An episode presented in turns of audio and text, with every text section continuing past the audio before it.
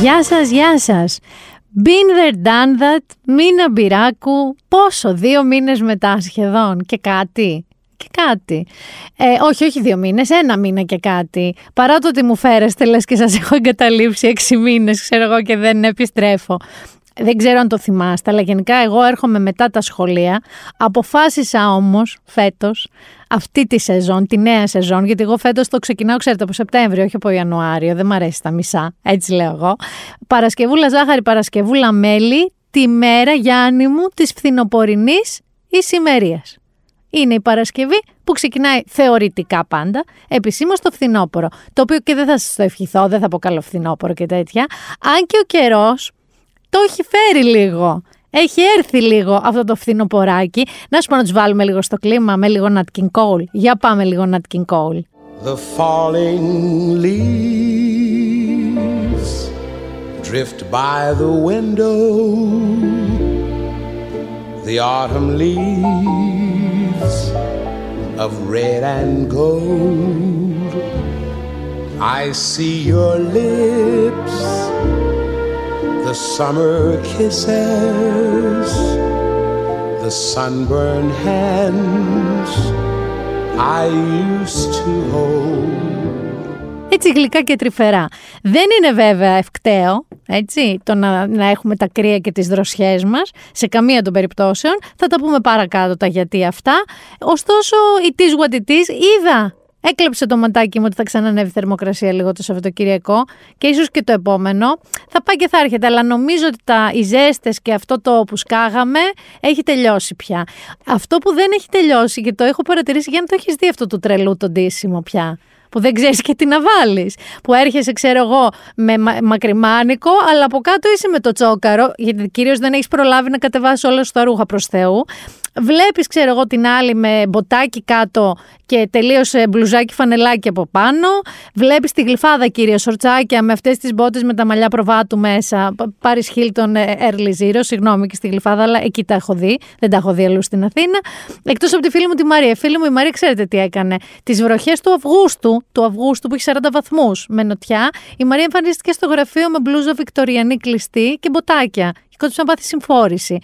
Ξέρω ότι δεν μπορούμε να ντυθούμε αξιοπρεπώς. Το έχω καταλάβει, το έχω δεχτεί. Αυτό που λένε και στα All Lady Like, θα το διαβάσετε και στο One Man, πώς να ντυθείτε στο ενδιάμεσο, δεν υπάρχει. Ξέρεις πώς ντύνεσαι στο ενδιάμεσο; Βάζεις ότι έχει ντουλάπα σου, που η ντουλάπα σου έχει κάνα φούτερ με shorts, έχει ένα μακριμάνικο που πήρες στις διακοπές και από κάτω καφτάνια και είναι αυτό, είναι αυτό το στυλ. Αυτό είναι το ενδιάμεσο στυλ. Δεν υπάρχει ενδιάμεσο στυλ.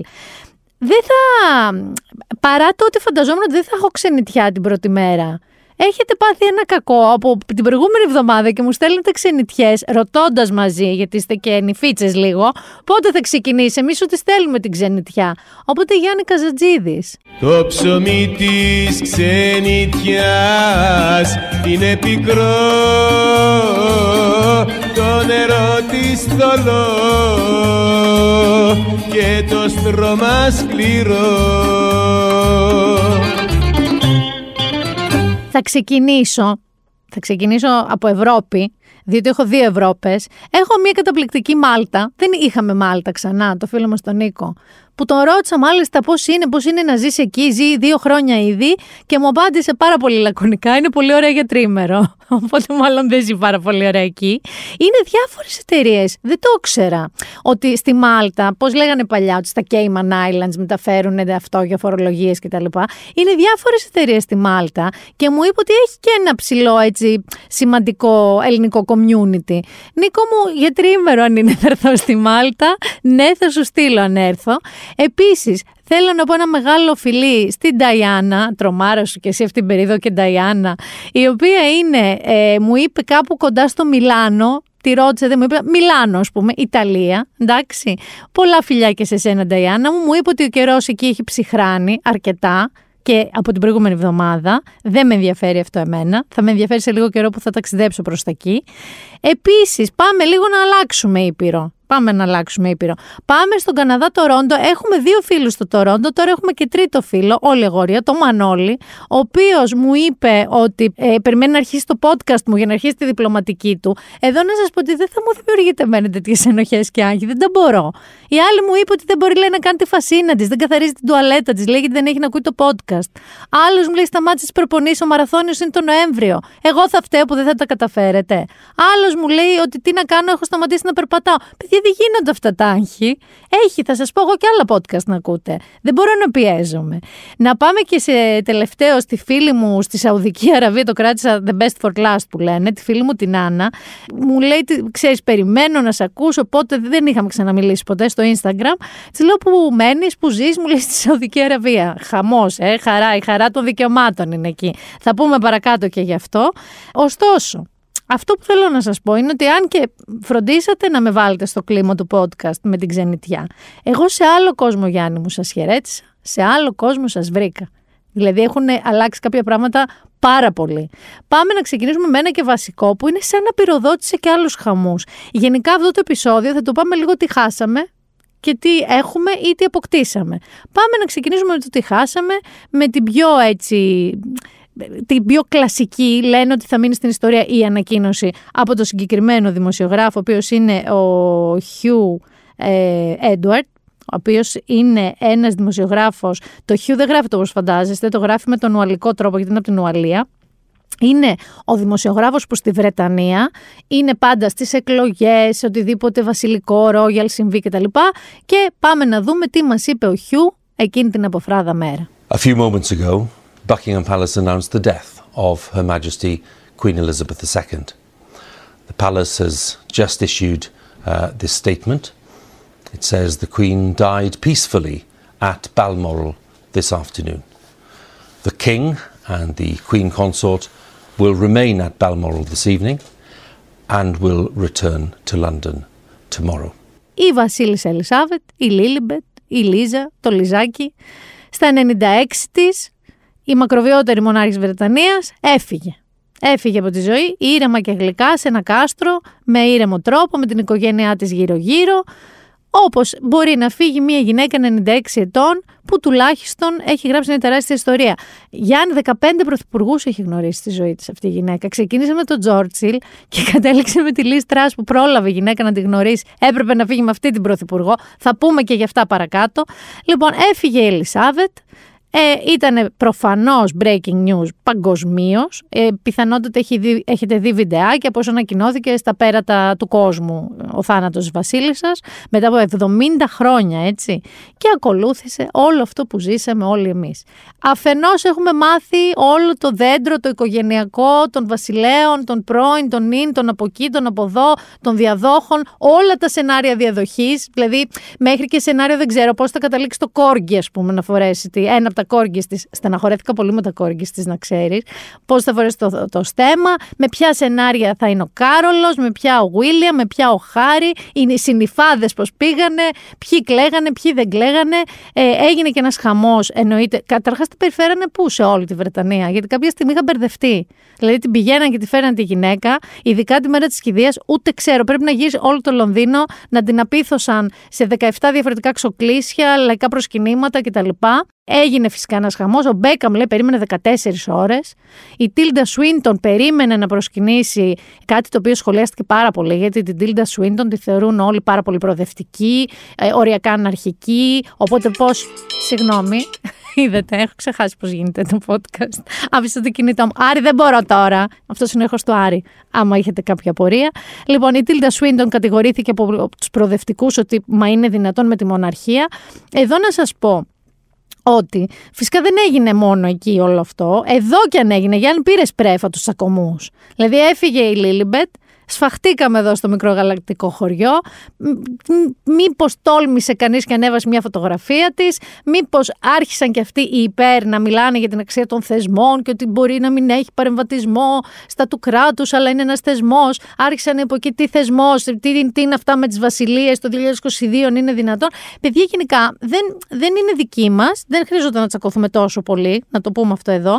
Εμένα θα σου πω ότι με κέρδισε. Μου άρεσε πάρα πολύ κάτι που έγραψε η Κατερίνα Βρανά, η γνωστή κωμικός, η οποία έγραψε στο Twitter η Ελισάβετ και τους Άγγλους ήταν ό,τι είναι για μας το τζατζίκι αναπόσπαστο μέρος της κουλτούρας μας, γνωστό ανά τον κόσμο, έχει μπιπ το στομάχι πολλών ξένων, έχει διαλύσει θα το πω το στομάχι πολλών ξένων, άλλοι το λατρεύουν, άλλοι το μισούν, αλλά κανείς δεν αμφισβητεί τη θέση τους στο ελληνικό τραπέζι. Έτσι θεωρούν οι Άγγλοι τη βασίλισσά τους, θεωρούσαν δηλαδή την Ελισάβετ. Εικάζω, Γιάννη μου, ότι τώρα με τον Κάρολο, τον τρίτο όπως ονομάστηκε, υπάρχει μια περιπτωσούλα, υπάρχει μια να αναθεωρήσουν και τα της βασιλείας συνολικά.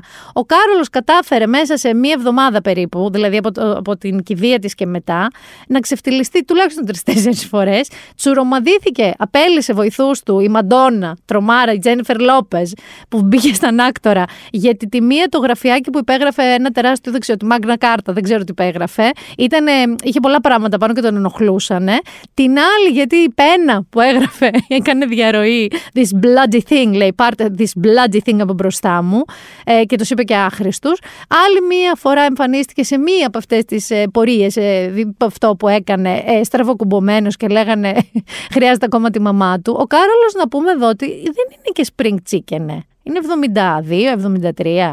Δεν είναι δηλαδή ότι θα μακροημερεύσει. Δηλαδή ο Βίλιαμ και κυρίως η Κέιτ, η οποία είναι πιο focused, πιο φιλόδοξη πεθαίνεις, τρίβει τα χερίνια της και τον περιμένουν και στη γωνία. Είχαμε εκεί και την Queen Consort, την Καμίλα, που θα γίνει σύζυγος βασιλέα, η οποία γελάω πάρα πολύ γιατί έχω μια φίλη μου, θυμάσαι αυτό το, το Γιάννη Μπέζο που έλεγε στους απαράδεκτους, χαμογέλα μωρή λίγο, μην είσαι σαν κακοχρόνο Δεν ήταν μόνο για την κηδεία έτσι, αυτή είναι γενικώς έτσι τι θάψαμε τέλος πάντων τη Λίλιμπετ. Αν θέλετε από 29 Σεπτεμβρίου να ξέρετε ότι ε, η τελική τελική κατοικία της, από εκεί που δεν θα την ξαναμετακινήσουν να την πάνε κάπου τη γυναίκα, είναι σε ένα παρεκκλήσι του Αγίου Γεωργίου στο Windsor, που σημαίνει ότι αν θέλετε από 29 Σεπτεμβρίου θα είναι ανοιχτή να πάτε να επισκεφτείτε τον τάφο. 28 λίρες κάνει να πάτε, να σας πω και το ειστήριο. Σήκωσε περίπου Γιάννης. Τι νόμιζες, τζάμπα θα πας; Τζάμπα; Τόσο ξέρεις πόσο κόστησε να τη θάψουνε; Δεν πρέπει να τα βγάλουνε; Δεν πρέπει κάποιος να τα βγάλει πίσω αυτά η βασιλική οικογένεια, έτσι.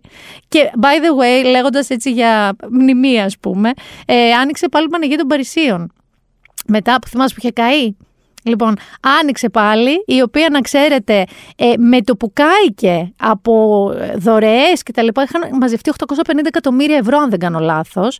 Τελικά, μέχρι σήμερα που άνοιξε, ε, κόστησε 700 εκατομμύρια. Σκέψου ότι ε, τους κόστησε 150 μόνο να απομακρύνουν ε, τα γκρεμίδια, ε, σκόνη, στάχτες μολύβου και τέτοια.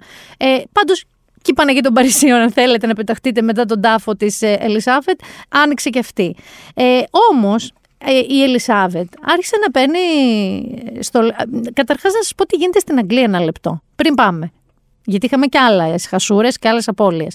Αυτή τη στιγμή η Μεγάλη Βρετανία έχει βασιλιά τον Κάρολο τον Τρίτο, που είπαμε τι είναι ο Κάρολος ο Τρίτος. Ούτε νεανίας είναι, ούτε τέρας ευφία, ρε παιδί μου. Αυτόν έχουν αυτή τη στιγμή.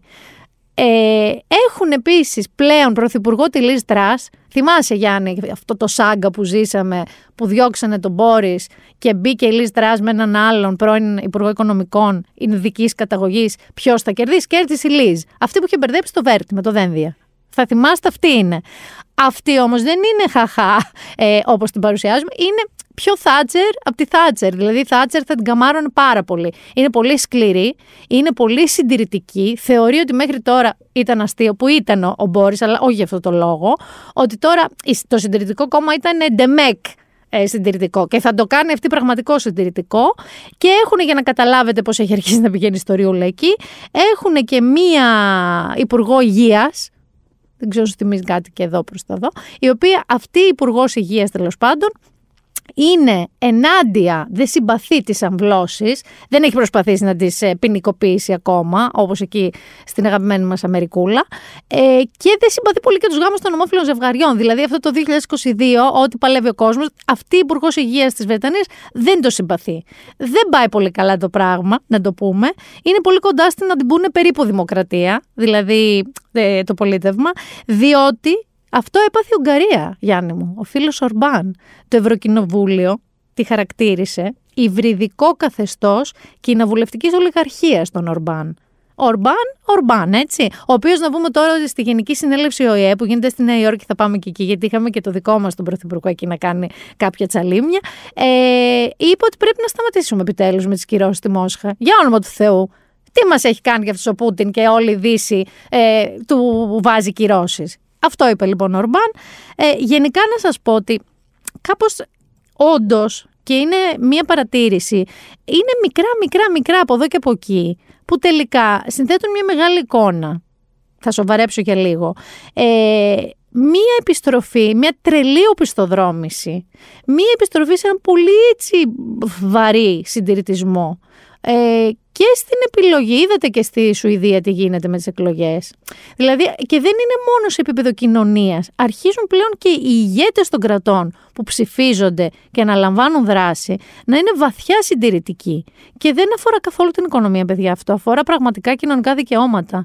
Και δικαιώματα κυρίως αδυνάμων, ομάδων οι οποίες είναι πάρα πολλά χρόνια στο περιθώριο, πάρα πολλά χρόνια καταπιεσμένες και κάπως αρχίζει και ζορίζει η φάση του να καθόμαστε στον καναπέ μας να τρώμε popcorn και να λέμε «Α, κοίτα τι γίνεται στο Ιράν, θα πάμε και εκεί» ή στην Ουγγαρία ή στο Τέξας. Λοιπόν, συνεχίζω όμως με τις απώλειες, γιατί δεν ήταν μόνο η Ελισάβετ, έτσι, χάσαμε τον Κώστα Καζάκο. Τώρα όλα αυτά μπαμπαμ, δεν προλαβαίναμε να εδώ στα δημοσιογραφικά και όλα να να γράφουμε επικηδίους τέλος πάντων.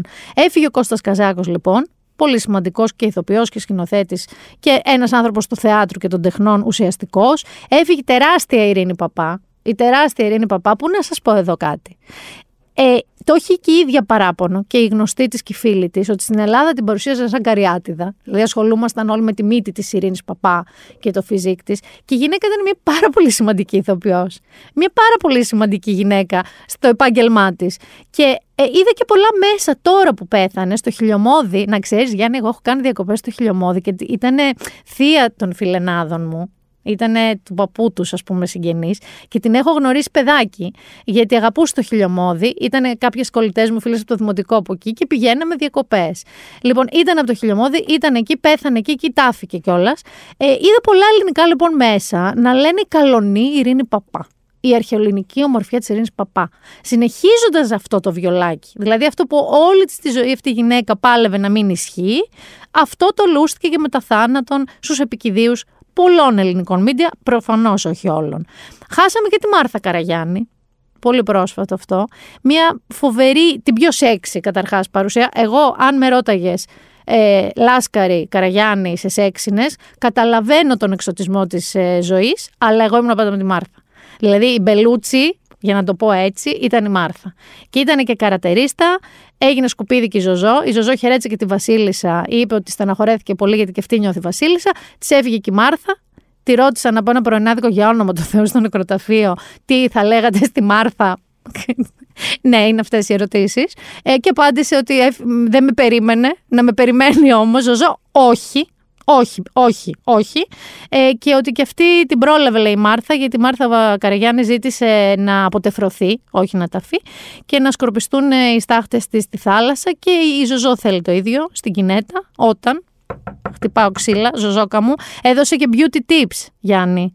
Ένα από αυτά τα βασικότερο, πέραν από τα παγάκια που βάζει και μία κρεμούλα, είναι κάθε πρωί να λέει στον εαυτό πόσο όμορφη είναι στον καθρέφτη το φτού σου κούκλα μου. Πόσες φορές σας το έχει πει αυτό το podcast, να λέτε φτού σου κούκλα μου; Λοιπόν, συνεχίζω γιατί είχαμε και άλλη μία απώλεια. Δεν θα κάνω Θοδωρή Δημητρόπουλο, δεν μπορώ. Λατρεύω τα κείμενά του. Ε, εάν πάντως θέλετε να καταλάβετε γιατί ο Ζαν Γκοντάρ, που επίσης έφυγε 91 ετών, με υποβοηθούμενη αυτοκτονία, υποβοηθούμενη ευθανασία στην ουσία, είναι άλλη μια τεράστια κουβέντα που κάποια στιγμή καλό είναι να την κάνουμε αν ένας άνθρωπος έχει το δικαίωμα στο τέλος της ζωής του να ορίσει πώς θα είναι το τέλος του.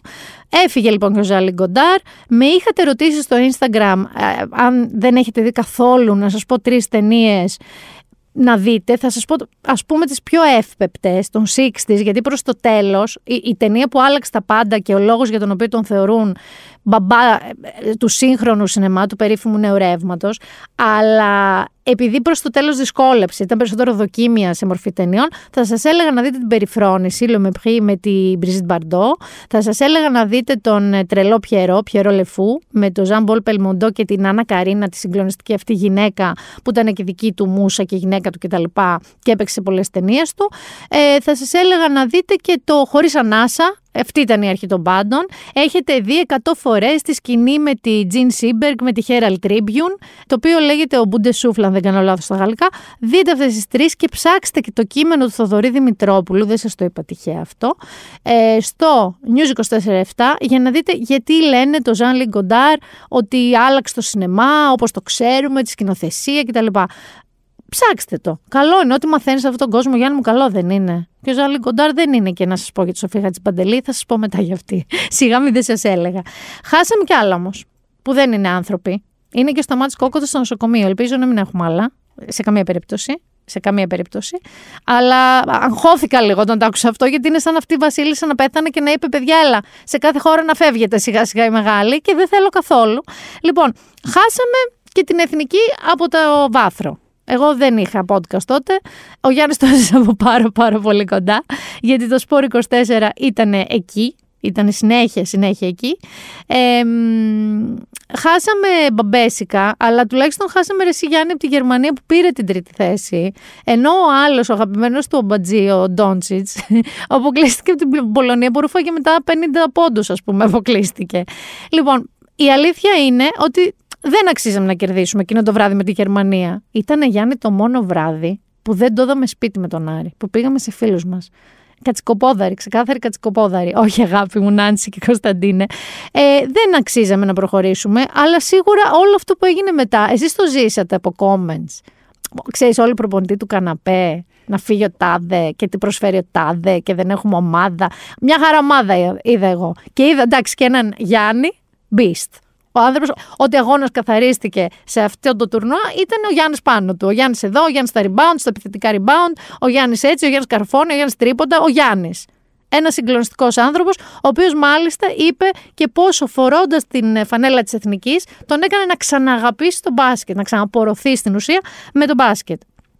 Χάσαμε μια και είμαι στον αθλητισμό και τον, ε, τον αγαπημένο μου Φέντερερ, ο οποίος κρέμασε επιτέλους Επιτέλους. Την έχει ψιλοκρεμάσει τώρα τη ρακέτα, καιρό τώρα, αλλά αποχαιρέτησε επίσημα. Ε, εννοείται ότι μιξόκλεγα με τα οπό του Ναδάλ. Τους λέγανε Φεντάλ. Αυτή είναι, ρε παιδί μου, είναι αυτό το είδος αντιπάλων και ανταγωνιστών που ο ένας πάει μπροστά τον άλλον. Νομίζω ότι ήταν και η σχέση τώρα από πού πηδάω, πού πάω. Ο Μητσοτάκης με τον Παπανδρέου είχαν κάπως τέτοια σχέση από ένα σημείο και μετά. Ε, με τον Αντρέα προφανώς εννοώ. Αλλά ο Φέντερερ με τον Ναδάλ είχαν τόσο υψηλό ρε παιδί μου αυτό που λέμε το, το εφαγωνίζεστε, που πραγματικά ήταν τρομερά συγκινητικό όλο αυτό. Χάσαμε και τον Better Call Saul, το Saul Goodman τελείωσε. Γιάννη, το έχεις δει αυτό; Α, γιατί ό,τι σε ρωτάω μου λες όχι και μετά σημειώνεις. Λοιπόν, πάει και ο Σολ Γκούντμαν, μία από τις καλύτερες σειρές που έχουν περάσει από την, από τηλεόραση παγκοσμίως. Τη σνομπάρανε στα Έμι. Ε, ο Θοδωρή με καθησύχασε ότι τα τελευταία επεισόδια μετράνε και του χρόνου τα Έμι, γιατί ήμουν πολύ με αυτόν που έγραψε στο Twitter να μπει βαρ ε, στα Έμι. Γιατί πραγματικά, ε, πάντως τον χάσαμε και αυτόν.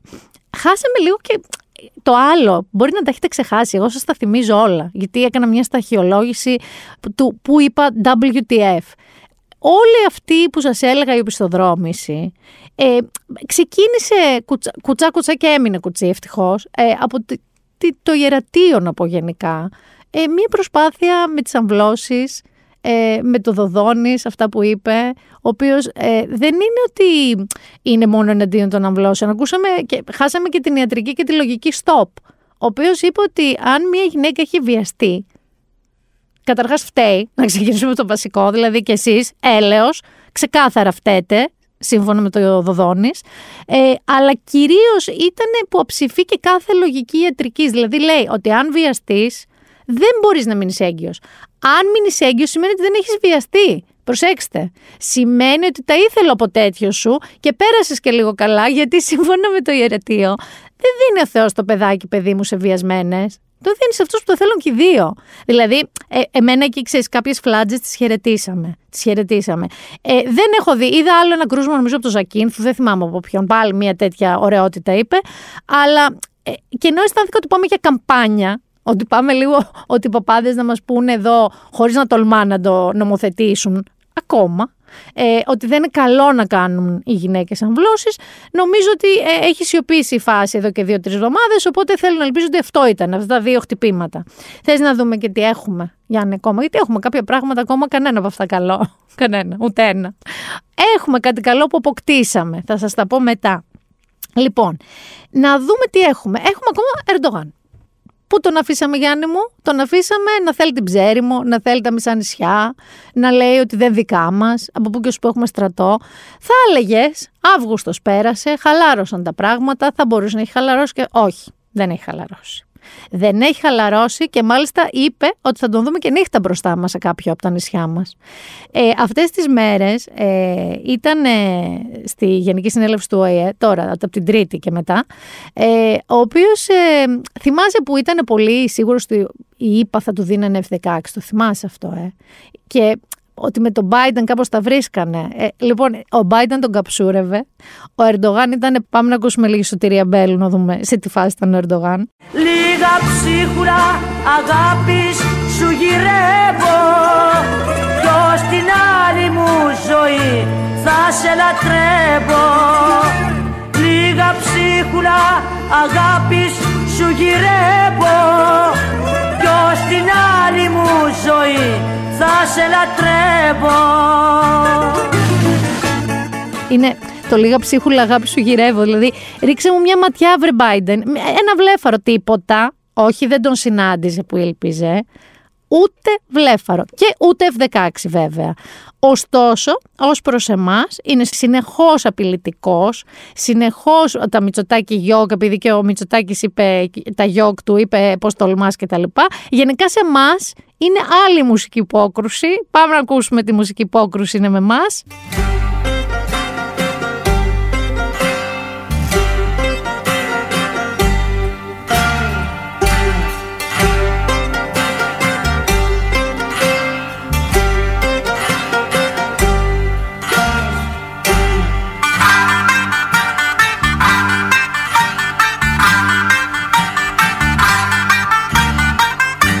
Έτσι. Το ζεϊμπέικο της Ευδοκίας. Ντραγκ, ντραγκ, ντραγκ, ντραγκ, ντραγκ. Να ξέρετε, αυτό το λέω καμιά φορά και στον Άρη. Άμα τσακωνόμαστε και μου πει καμιά τέτοια έτσι αντρίλα που λέω εγώ, του αρχίζω και κάνω χεράκια. Ότι τσακωνόμαστε και ρίχνει ζεϊμπεκιές. Δεν θα αφήσουμε όμως τη Γενική Συνέλευση του ΟΗΕ να μείνουμε μόνο εκεί πέρα στον Ερντογάν και τη, την κακιούλα του και τα νεύρα του, διότι έχουμε και δικό μας πρωθυπουργό. Είναι και ο Κυριάκος Μητσοτάκης εκεί. Και ο Κυριάκος Μητσοτάκης εκεί είναι λίγο τύπου rockstar. Ακούσαμε σε ένα δελτίο ειδήσεων ότι διέσχισε μια ζεύρα που λέμε, μια διάβαση πεζών σαν τους Beatles, αλλά συνάντησε και τυχαία, και γιατί το συνδέει με τον Ερντογάν, νομίζω ότι στο παρελθόν είχε συμβεί κάτι αντίστοιχο και με τον Ερντογάν που είχε πετύχει σε μια χώρα έναν τουρκό ταξιτζή. Πάμε να ακούσουμε πώς συνάντησε ο Έλληνας Πρωθυπουργός έναν Έλληνα ταξιτζή στη Νέα Υόρκη. Ε, θυμάσαι εκείνο το τυγκόμενο είσαι μου που έλεγε στο μικρό τι όμορφος είσαι εσύ. Ε, πάμε να δούμε γιατί ο δικός μας Πρωθυπουργός είναι μοντέρνος και άνετος και φαίνεται. Πάμε να ακούσουμε. Πού είσαι ρε μεγάλε. Τι κάνεις εσύ, από πού είσαι εσύ; Εγώ από την Τρίπολη, από την Τρίπολη κοινωνία 50 χρόνια. Σοβαρά. Να σε καλά, να σε καλά. Λοιπόν, μπορούμε να κρατήσουμε το τι έγινε μεγάλε. Να το κρατήσουμε, ρε παιδί μου, σαν ηχητικό. Να το βάζουμε σε καμιά περίεργη δήλωση. Να το τι έγινε μεγάλε, αυτό. Έτσι. By the way, εδώ να πω ότι ε, πρόσφατα κάπου διάβασα ότι πήγε σε μια ραδιοφωνική εκπομπή που τον έκαναν challenge να βγει κάπως ότι κάτι είπανε γι' αυτό να έβγαινε στο λέω και πήγε εκεί. Και έμαθα από το δελτίο της ΕΡΤ OK, okay, ότι φτιάχνει μόνο ομελέτα, αλλάζει λάμπες και κάτι είπαμε να αμερικανέψουμε λίγο τις καμπάνιες μας, τύπου απλοί άνθρωποι, ένα με το λαό, βγαίνουμε στους δρόμους και τέτοια, αλλά μην φτάσουμε σε λευκοματικές, ας πούμε, σε λευκοματικά επίπεδα, αγάπη, εστί και ποιο είναι το αγαπημένο σου χρώμα. Εντάξει. Καταλαβαίνω την Αμερικανοποίηση αυτό. Κατάλαβες. Όλοι οι Αμερικανοί πολιτικοί πάνε, κάνουν πλάκα, πάνε και σε Jimmy Fallon και τέτοιες εκπομπές. Κάνουν τέτοια, κάνουν διάφορες καμπάνιες. Αλλά ε, λίγο, λίγο να το μαζέψουμε, λόγο. Λίγο να το μαζέψουμε. Α, και μια και είπαμε για τον Ερντογάν που είναι ένας ε, πολύ λογικός ηγέτης, θα πάμε μετά στον επόμενο που είναι ο Πούτιν.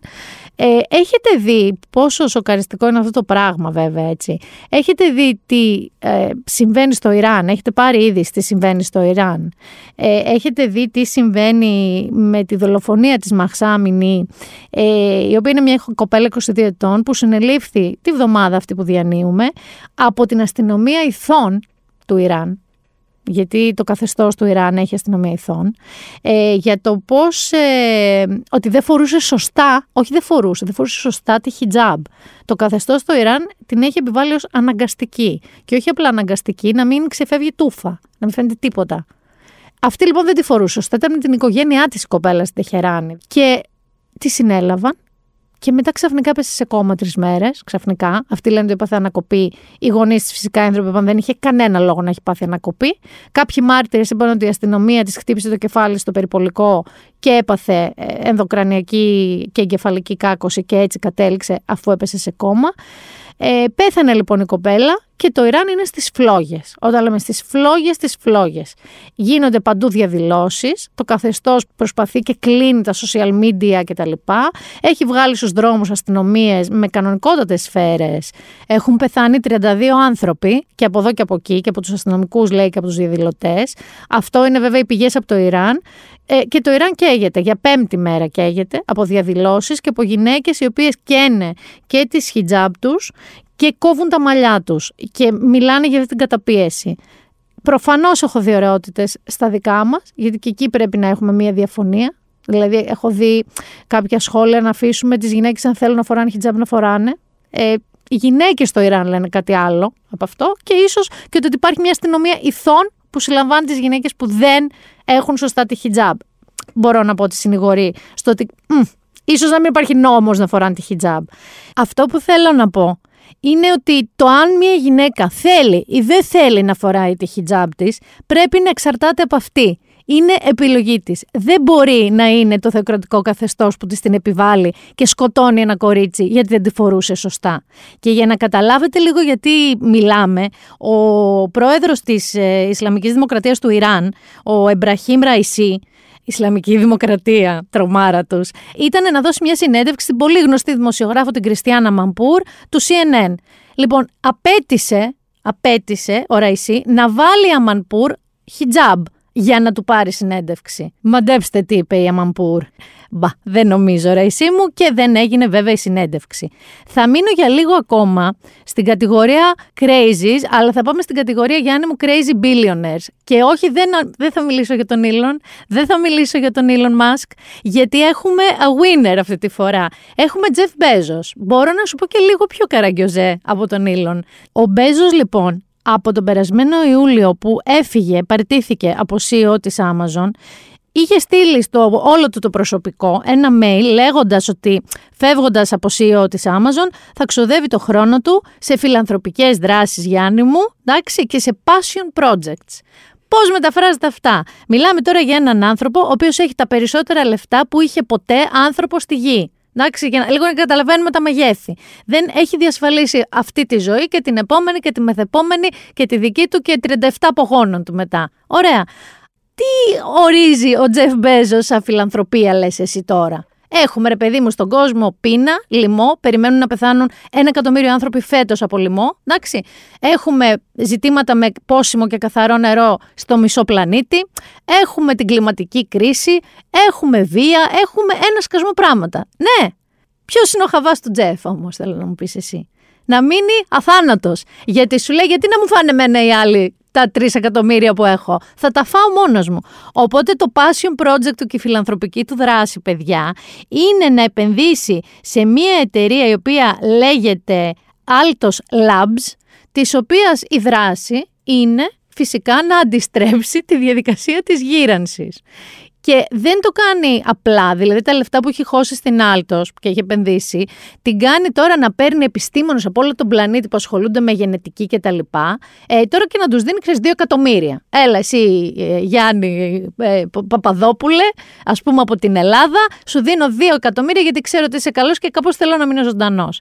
Λοιπόν, αυτό κάνει ο Τζεφ Μπέζος, το είχε κάνει και στο παρελθόν, δεν είχε βγει. Θέλω να ξέρετε ότι αν σας ακούγεται σαν κακό του James Bond, αυτό είναι. Γιατί έχει πάρει και πάρα πολύ αμφιβόλου ηθικής, θα πω, ιατρικής επιστήμονες, οι οποίοι έχουν κάνει τώρα πειράματα να αναμίξουν κύτταρα τώρα εμβρίου ε, πίθηκου με ανθρώπου για να μην είναι αθάνατο. Μιλάμε τώρα, κατάλαβες. Κακός James Bond, κανονικά.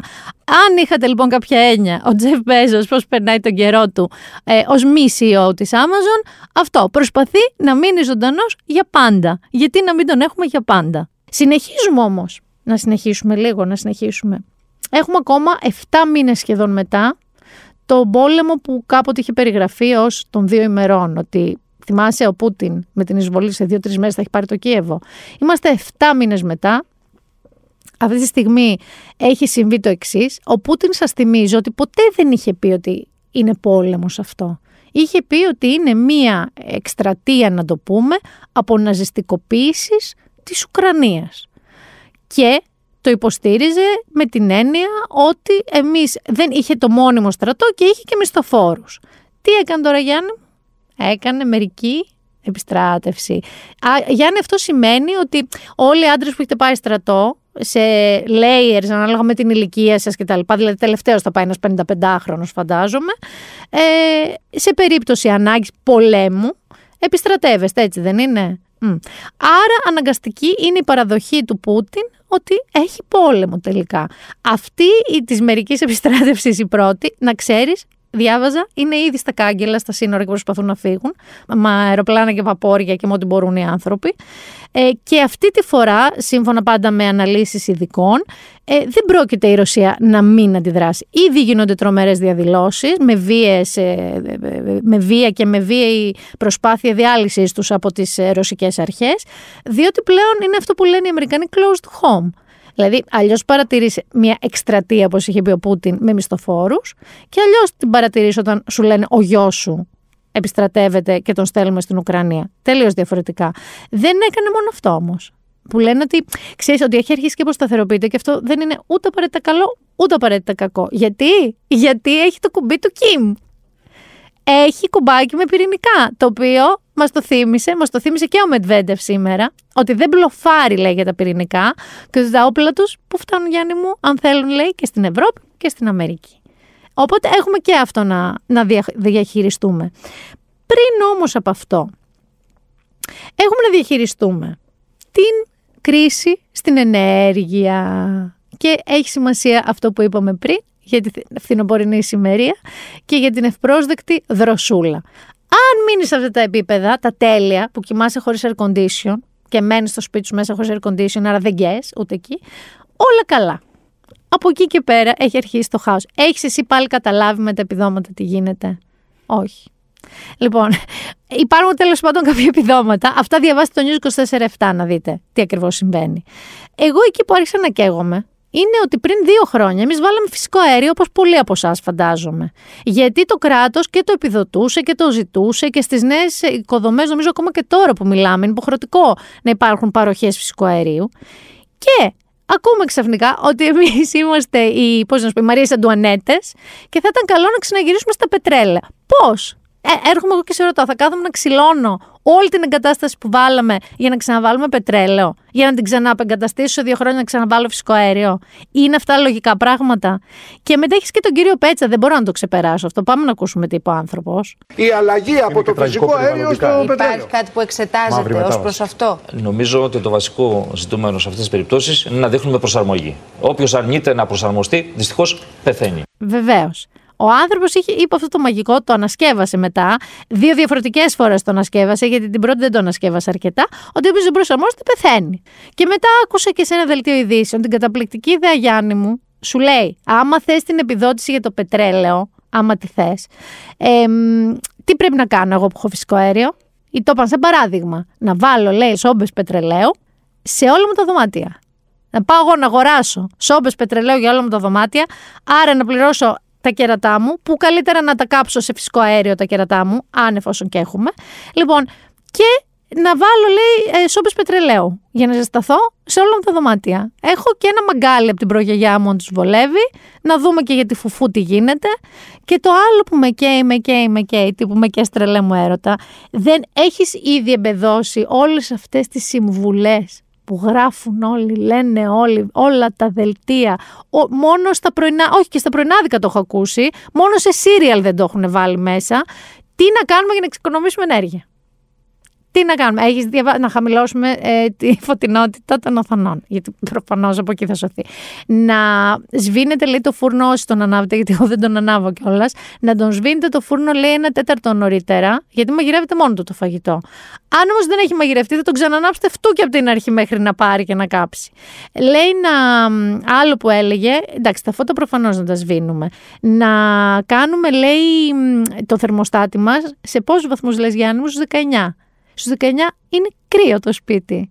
Αυτή η Διάννη που το πρότεινε είναι κρύο το σπίτι. Θέλω πάρα πολύ να πάω σε ένα Υπουργείο Νοδών, στο γραφείο του Υπουργού το έχει στους 19 βαθμούς. Γενικά είναι λίγο, έχω την αίσθηση ότι για να καταφέρουμε να κάνουμε όλα αυτά που μας λένε για εξοικονόμηση, ε, πρέπει να παρετηθώ από την εδώ δουλειά μου και να πάω σπίτι να ασχολούμαι μόνο με, με αυτές τις συμβουλές. Δηλαδή τι κάνατε το χειμώνα του 2022, είχα παρετηθεί και ήταν full time job να ακολουθήσω όλες τις συμβουλές για το πώς να εξοικονομήσω ενέργεια. Ο Άρης ξέρεις τι έκανε, που εδώ θέλω δημόσια να παραδεχτώ, ότι κακό σε κατέκρινα αγάπη μου, ο Άρης ε, από τον Αύγουστο που γυρίσαμε λύσαγε να αγοράσει ξύλα. Εντάξει. Και του λέγα εγώ, ε, ρε άνθρωπε τώρα, να αγοράσουμε Αύγουστο μήνα ξύλα. Τέλος πάντων, αρχίσαμε και είχαμε και μια άλλη διαμάχη, διότι ήθελε να αγοράσει ένα φανταστικό μύριο, δεν ξέρω, κυβικά ξύλα και ήθελε να μου τα απειθώσει και στη βεράντα. Δηλαδή, εγώ να, να, να ξυπνάω το πρωί, να βάζω ένα καφέ να πιω, να κοιτάω τη βεράντα μου και να βλέπω ένα, δεν ξέρω, ένα κομμένο ζαγορχώρι, ας πούμε. Τα αγόρασε όμως τα αγόρασε όμως, δεν τα βάλαμε στη βεράντα, βρήκαμε αλλού να τα βάλουμε. Και τώρα διάβαζα ότι πολλοί κόσμος και δεν βρίσκει και ήδη τις τιμές έχουν αρχίσει και τις βαράνε στο Θεό. Εντάξει. Ε, και το άλλο βέβαια που σκέφτομαι η Νάνση φίλη μου που θέλει τόσο πολύ τζάκι, πιστεύω ότι τώρα κλαίει σε μια γωνία, γιατί ακόμα δεν, δεν, δεν μπορεί να, να γίνει τζάκι στο σπίτι της αρχιτεκτονικά. Νανσούμ θα έρχεσαι σε εμάς. Σου είπα, ο Άρης έχει πάρει ένα μικρό χωριό σε ξύλα. Θα έρχεστε σε εμάς. Ε, είναι ότι τα ξύλα, αν αρχίσουμε και και με όλοι τζάκι, μέσα στον αστικό ιστό, ξέρεις τι θα γίνει Γιάννη. Που αρχίζει και μυρίζει στην αρχή λίγο σαν ωραίο ορεινό χωριό και μετά από λίγο έχεις το smog της Αγγλίας των 80 και δεν μπορείς να πνεύσει, τα μάτια σου τσούζουν, θα βγουν κάποιες ανακοινώσεις να τα σβήσουμε, τα τζάκια. Θέλω να σου πω ότι μύρισα τζάκι χτες το βράδυ στη Νέα Σμύρνη, κάποιος ψυχοπαθής, αν στο τζάκι του, επειδή η θερμοκρασία έπεσε στους 23, βεβαίως. Ε, πιστεύω ότι θα πάθουμε τρελή εθαλομίχλη, θα πάθουμε αναπνευστικά, θα πάθουν τα μάτια μας. Οπότε δεν ξέρω όλο αυτό πώς θα πάει. Γι' αυτό σας λέω. Επίσης οι γάτες, οι γάτες στην σωτηρία. Θέλετε εγώ να σας πω έναν τρόπο εξοικονόμησης ρεύματος και ενέργειας στο σπίτι σας. Πάρτε γάτες. Υιοθετήστε γάτες. Εμάς με το που κρύωσε ο καιρός τσικ, είναι όλες πάνω μας. Δεν θέλετε να ξέρετε πόσο ζεστές είναι οι γάτες πάνω σου. Και στο κρεβάτι και τα λοιπά. Θερμοφορίτσες, οι οποίες είναι και γλύκες, θα σας τραβήξουν και ένα πλήσιμο, θα σας νιαορίζουν, θα σας φτιάξουν τη ζωή. Οι γάτες και οι σκύλοι, παιδιά, τα pets είναι η λύση στο να ζεσταθούμε φέτος. Να τα έχουμε αγκαλίτσες τα pets μας. Λοιπόν, ε, είπα γάτες και ζωάκια τώρα. Ε, και σκέφτομαι κάτι άλλο που μου έκανε τρομερή εντύπωση. Και είναι μια έτσι υπερβολική θα έλεγα βία. Έχεις προσέξει πόση βία έχουμε γύρω μας αυτή τη στιγμή; Και προς γυναίκες, μιλάμε για φρικτές ιστορίες, προς παιδιά, προς γαϊδουράκια, προς γατάκια, προς ζωάκια. Υπάρχει μια ε, ασύλληπτη έξαρση βίας και εξαλλοσύνης των ανθρώπων. Ε, και επειδή έχω δει και δύο-τρία χοντρά σκηνικά, θέλω να σας το πω αυτό στο δρόμο. Όταν λέμε διασήμαντον αφορμή, μιλάμε για σήμαντη αφορμή. Όχι ότι παραλίγο να σκοτωθούν. By the way, by the way. Θέλω να σας πω πολλά φιλιά και στον Κηφισό. Αυτό το podcast πλέον αφορά και όλους εσάς. Γιατί είσαι βγει στο γεμό για τον Κηφισό, μένεις απλά κίνητος. Δεν, ε, νομίζω ότι αν κάποιος βγει στον Κηφισό μια μέρα και πάει στη δουλειά του πρόσκοπτα, σε μια λογική ώρα, δεν θα το πιστεύει.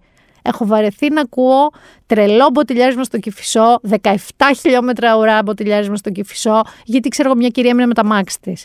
Είναι προφανές, δεν χρειάζεται, δεν είμαι συγκοινωνιολόγος, είναι προφανές ότι είναι απολύτως προβληματικός ο κυφισός και πρέπει με κάποιο τρόπο να βρουν μια άκρη. Οπότε αυτό το podcast από τώρα, από αυτή τη σεζόν είναι και για εσάς. Ε, έχω δει λοιπόν δύο σκηνικά στο δρόμο για, για τον κανένα λόγο. Οπότε θέλω να σας πω ότι μην, μην τζαμπουκαλεύεστε γενικά στο δρόμο ρε παιδί μου γιατί κάποιος σας έκλεισε γιατί δεν ξέρετε τι έχει στο κεφάλι του αυτός ο άνθρωπος. Δηλαδή εγώ και τα δύο σκηνικά που είδα ήταν κατάλαβες. Είπε κάποιος άντε ρε με έκοψες ή παραλίγο ξέρω εγώ πέρασε στο stop ή παραλίγο και ο άλλος κατέβηκε και ήταν fear and loathing λίγο η κατάσταση. Εγώ σαν, σαν μαμά σας το λέω, σαν συμβουλή, αν δεν είστε πραγματικά σε έκρηθμη κατάσταση, μην τσακώνεστε στο δρόμο, γιατί πραγματικά δεν ξέρετε τι θα σας ξημερώσει. Ξέρεις πολύ, έχει πολύ βία; Στο σνίκ, από και προς. Έχεις δει κάθε μέρα. Σαν το κεφισό είναι ο σνίκ. Κάθε μέρα έχει κίνηση ο κεφισός και με κάποιον ή κάποιος δέρνει το σνίκ ή κάποιον δέρνει ο σνίκ. Δεν ξέρω. Ε, την έκανα φόλ και την Ηλιάνα Παπαγεωργίου. Έμαθα. Το διάβασα και αυτό το άκουσα κάπου. Και με αυτό λοιπόν, με αυτό λοιπόν ε, θα περάσω λίγο στα της ελληνικής τηλεόρασης, να σας πω. Ε, ίσως, Γιάννη μου, είναι η χρονιά που θα δούμε κανονική ελληνική τηλεόραση. Έχει, καταρχάς άπειρη, ας βάλουμε το... Πρέπει πώς έχει, 16 πρωινάδικα, 15. Μα άμα βάλουμε και Σαββατοκύριακου, άμα βάλουμε και τα νωρίς και τα πιο μετά και τα πιο μετά. Πρωινάδικα, εγώ λέω ρε παιδί με αυτά που ξεκινάνε από τις 9, 10, μετά τα ειδησιογραφικά και πάνε μέχρι τις 3-4. Άρα, ναι, έχουμε πολλά. Έχουμε πολλά και περισσότερα από όσα αντέχει και η AGB. Εξού και τα νούμερα δεν έχουμε νικητή και δεν νομίζω ότι θα έχουμε. Θα πάρει κεφάλι ένας και θα πηγαίνει. Μια μέρα είναι ο ένας, μια μέρα είναι ο άλλος και τα νούμερα είναι μικρά γιατί είναι μια τεράστια πίτα. Δηλαδή είναι μια τεράστια πίτα, οπότε σπάνε τα κομμάτια. Άμα είχες τρεις εκπομπές, να ήταν λισαλέα η μάχη. Όταν έχεις 13 εκπομπές, δεν. Να πω εδώ ότι είχαμε και έτσι μεγάλη, η μεγάλη μεταγραφή ήταν της Face Κορδά στο Sky. Αυτό ήταν έτσι μεγάλη αλλαγή. Λίγο που είδατε μια χαρά, μια χαρά. Ε, όλες λευκά φοράγαν στις πρεμιέρες. Εγώ είμαι σαν, σαν, σαν, το πένθος σήμερα. Δεν το σκέφτηκα αυτό. Μάλλον είναι κάποιο γούρι. Και, και θα στείλω και αγωνιστικό. Είδες Κέσσαρη, είδες Τέμι; Δεν είδες, δεν είδες. Λοιπόν, ο δικός μας ο Θέμης Κέσσαρη και η δική μου, το κορίτσι μου, η κολλητή μου, η Μαριλούρα Παπή, συνυπάρχουν. Είναι δύο καυστικοί, έξυπνοι και αστεί άνθρωποι. Συνυπάρχουν λοιπόν στην εκπομπή Για, ε, που είναι με τη Μαρία Μπακοδήμου τα Σαββατοκύριακα στο Sky, δυόμιση ώρα, να τους δείτε και να στέλνετε μηνύματα γιατί τρέπονται κυρίως να τους το στέλνετε, γιατί τρέπονται παραπάνω όταν το στέλνετε. Ε, Θέλω λοιπόν να, να δούμε εδώ πέρα τι γίνεται. Έχει τρομερή άνθηση, για την τηλεόραση θα πω λίγο. Έχει τρομερή άνθηση, θα ξεκινήσω από τα καλά. Η ΕΡΤ φέτος. Η ΕΡΤ από πέρσι έχει πολύ καλά προγράμματα. Δηλαδή, ένα από αυτά είναι και της ε, Νάνσης και του Θανάση, Νάνση Ζαμπέντογλου, Θανάση Αναγνωστόπουλος, το μεσημεριανό τους. Αλλά έχει τρομερές σειρές. Από πέρσι είχε κάποιες. Φέτος όμως θέλω να σας πω για δύο που ξεχώρισα πάρα πολύ και μου άρεσαν. Έχεις δει καθόλου εσύ καμία σειρά του Φίβου Δελιβοριά, το είδες στα νούμερα; Λοιπόν, ας πάμε από εκεί, η οποία είναι ένα genre, ένα είδος περίεργο, φοβερό, με ταυτόχρονο χιούμορ και εκεί έχουμε δικό μας, ξέρεις. Κώστας Μανιάτης βοηθάει στη συγγραφή των επεισοδίων, βεβαίως. Ε, είναι ένα concept με μουσική και μυθοπλασία μαζί, σε πολύ σωστές δοσολογίε. Μην φανταστείτε ότι είναι κάτι που τραγουδάνε όλη την ώρα. Και άμα δεν σας αρέσουν τα τύπου musical, βαριέστε καθόλου. Ε, έχει έξυπνη γρήγορη γλώσσα κανονική. Ξέρεις, όχι ε, πομπόδι και ψευτοδιαλόγους, πολύ κανονικούς διαλόγους ε, και έχει μια τεράστια βάντα γιατί είχαμε και Παναγιώτη Μένεγο στο πρώτο επεισόδιο και Σταύρο Διοσκουρίδη. Ένα σκασμό γνωστούς μου είδα. Φίβο, δεν ξέρω αν ακούσετε podcast. Θέλω και μάλλον να με καλέσεις να κάνω κάτι. Να κάνω, να κάνω ότι κάνω podcast. Αν και ο Σταύρος Διοσκουρίδης ήταν αγαπημένος μου, έκανε έναν παραγωγό. παραγωγό παραστάσεων, θεάτρων κτλ. Αλλά αντί άλλων και ο Παναγιώτης Μένεγος το ίδιο. Λοιπόν, κάθε, σε κάθε επεισόδιο θα έχει διάφορους guests. Ε, φοβερούς guests. Εξαιρετικός και ο Μιχάλης Σαράντης σε αυτή τη σειρά.